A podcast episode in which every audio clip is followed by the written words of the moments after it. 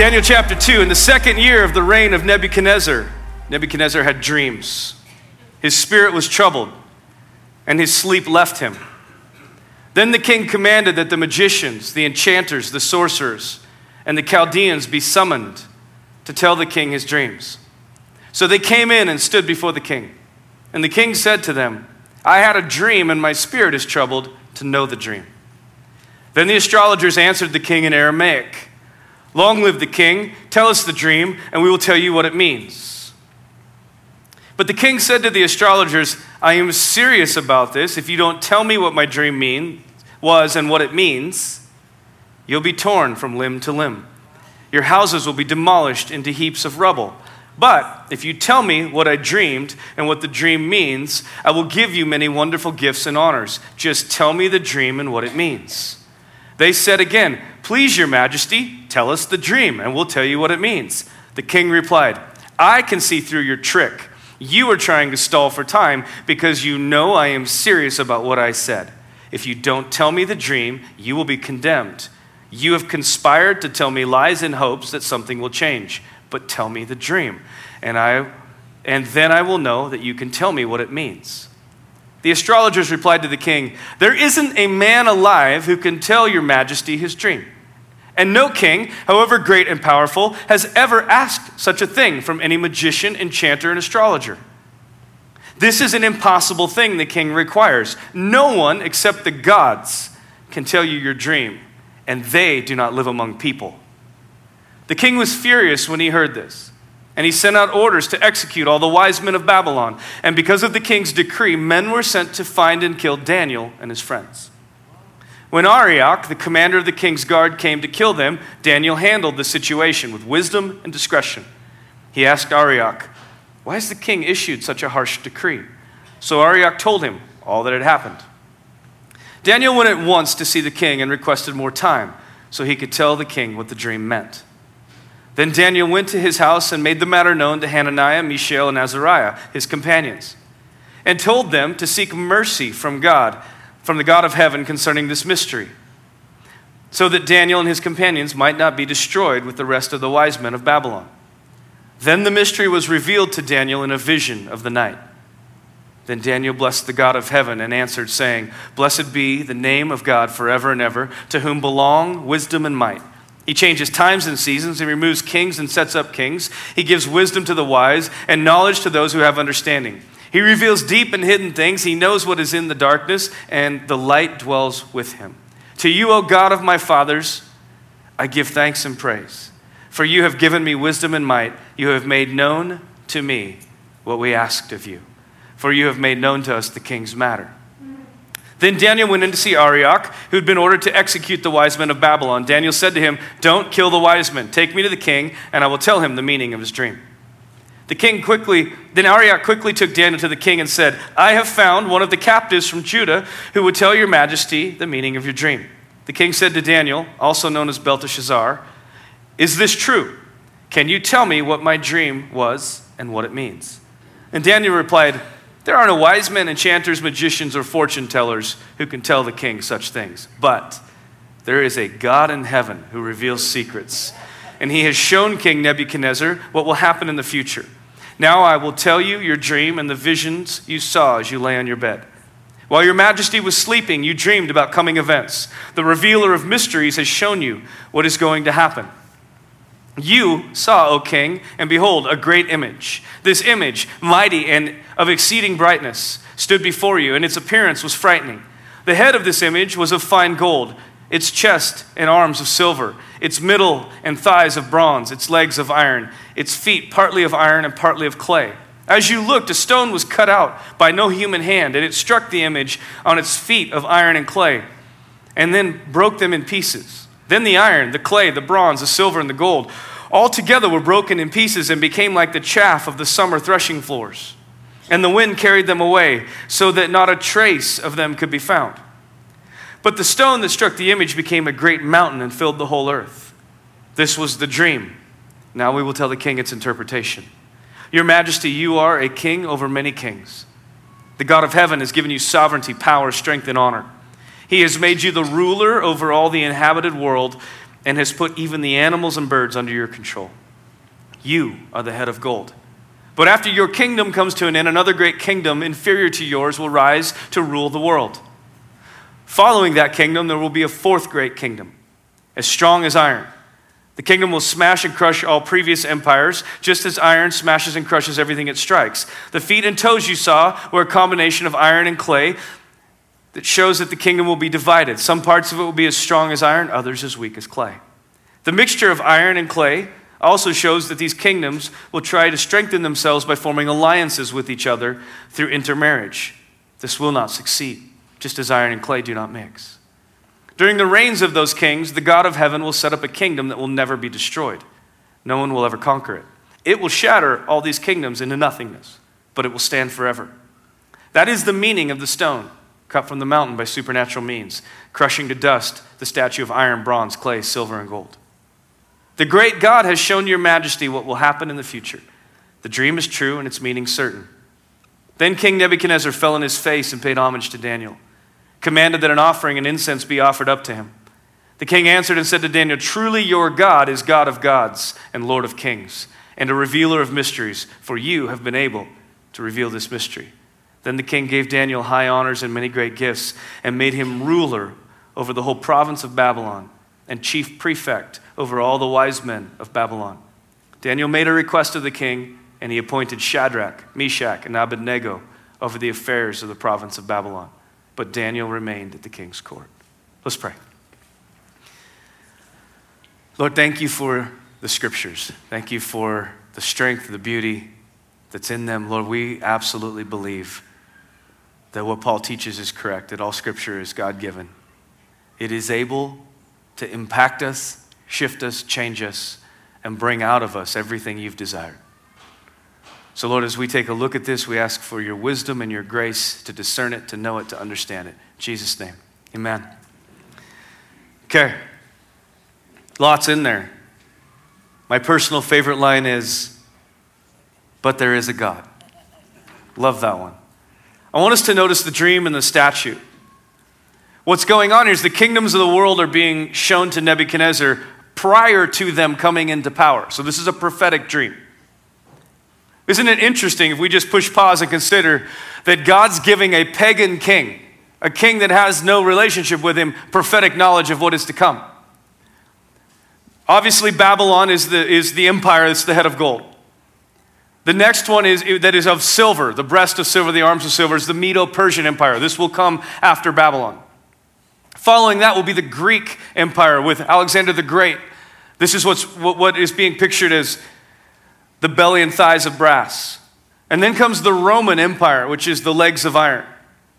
Now, it's interesting. How many know what, hap- what significant world event to Scripture happens during the Roman Empire? 70 AD. I'll give you a hint. Any, any, any takers?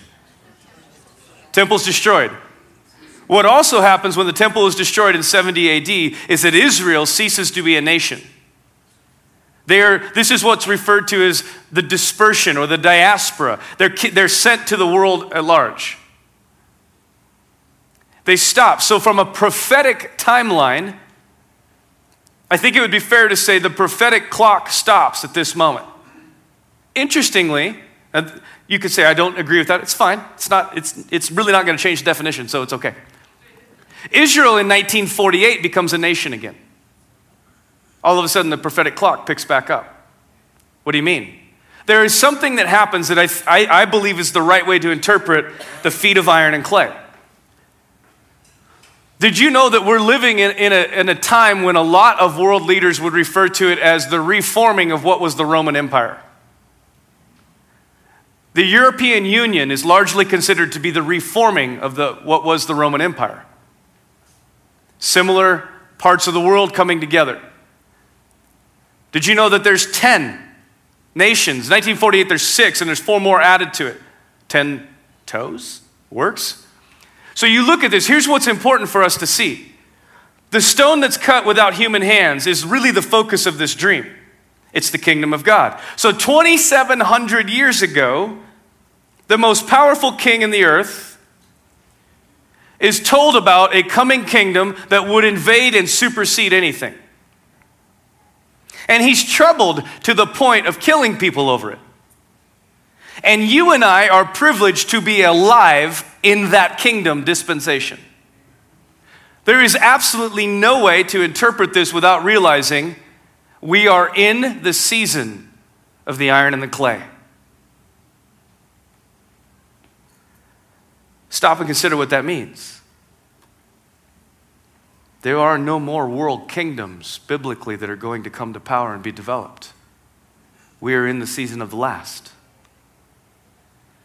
At some point, we have to allow that to begin to inform our political worldview. The fears of who's going to rise to power, what happens if, what, and stop and go, look, biblically, we understand something that God has whispered and spoken that we are living in the last days. There's no way around it. The last season. Now, I grew up in a Pentecostal organization that I think it was, I don't mean to be crass, there was a little fear mongering in it. So we were leveraged to get saved almost every week because you never know if tomorrow was going to happen. But the truth is, we don't know that tomorrow is going to happen. What we do know biblically is there's no way for, if, if we were living in the middle of the Greek Empire and Alexander the Great was around, we would look at it and go, hey, there's more to come. It's not going to happen in my timeline. But we here now are positioned clearly in this feet of iron and clay. We're in this last season. So I want us to notice something else that an earthly leader needs spiritual wisdom and can't find it. For a second, let all the language outside of this idea drop away. All the Babylonian, all the, all, all the Jewish, let it all drop away for a second and just look at this with me. And because I think there's a principle for us, there will come a time for us, each individually in our lifetime, when human wisdom fails and supernatural wisdom's needed. I think Nebuchadnezzar for us represents leadership and authority. Whether it's in the church world, whether it's in the marketplace, it represents anyone in leadership and authority in our lives. So notice who answers the call for wisdom in the marketplace. Who answers this marketplace call for wisdom? A citizen of that stone cut without human hands kingdom. Tracking with me? It's Daniel. Why does Daniel answer the call? Because it was the right thing to do? No. Because Daniel had access.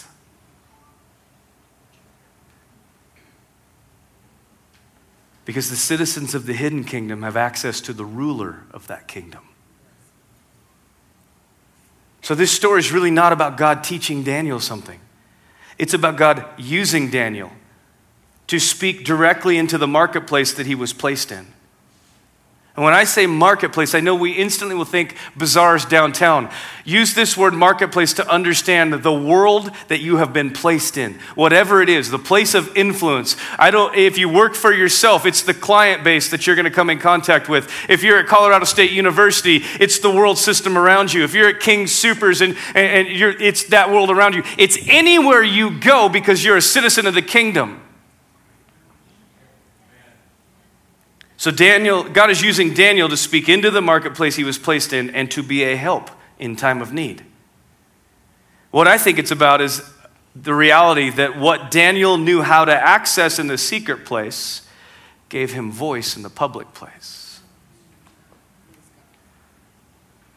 And what I believe we can learn from Daniel and put into practice in our own lives is how he faced this moment. Three things I want to give us. Daniel faces his situation immediately and without fear. There is no recluding. There's no pulling away, going, Woe is me, how are we going to do this? He just faces it head on. And I would love to challenge us that we can do that if we are settled in His love. And we're rooted and we're grounded in the reality that He is sovereign, He's overarching. I'm a child of His, I'm, I'm walking as He's called me to walk. You see, where fear comes in is when I know I'm out of alignment with the King, but I'm positioned in a place where the earth knows that I'm a citizen of the kingdom, and now all of a sudden I'm stuck.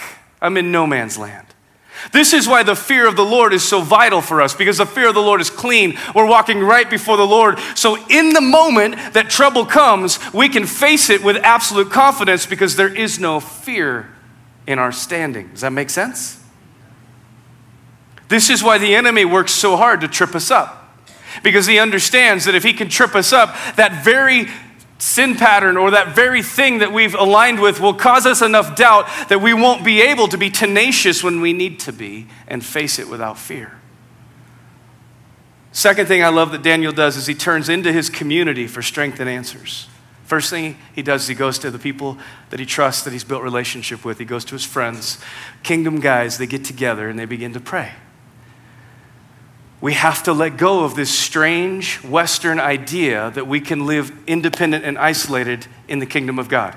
God built us to live in community. What I, I don't mean this. This is awesome and I love it. This is where we strengthen each other, we build each other up. That's the call of the church.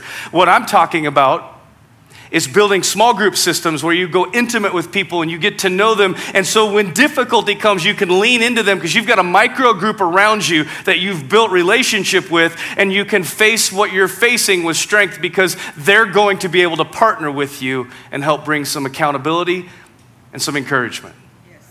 We have to be people that dwell in those kinds of places, that move into those kinds of relationships. That is not an effort to boast small groups early on in our journey, I felt like we, had, we didn't do small groups. The Lord said, I want you to launch small groups. I'm like, why? He's like, because it helps churches stay healthy. I'm like, okay.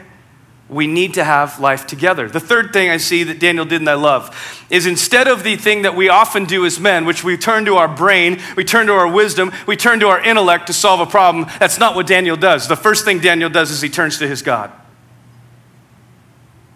He makes the movement to the Lord his first move, not his second move.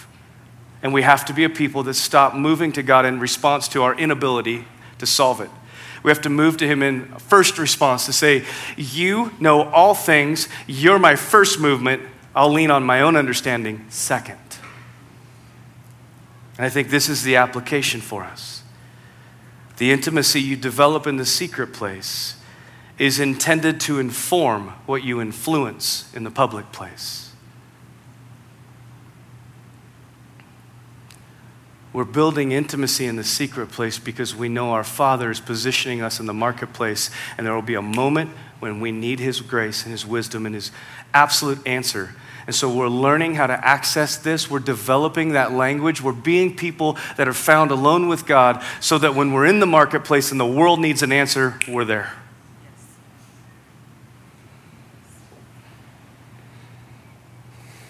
Because, church, supernatural wisdom and answers are available to us. Psalm 25 will say it this way Friendship with the Lord is set apart or reserved for those who would fear him, and with them he shares the secrets of his kingdom.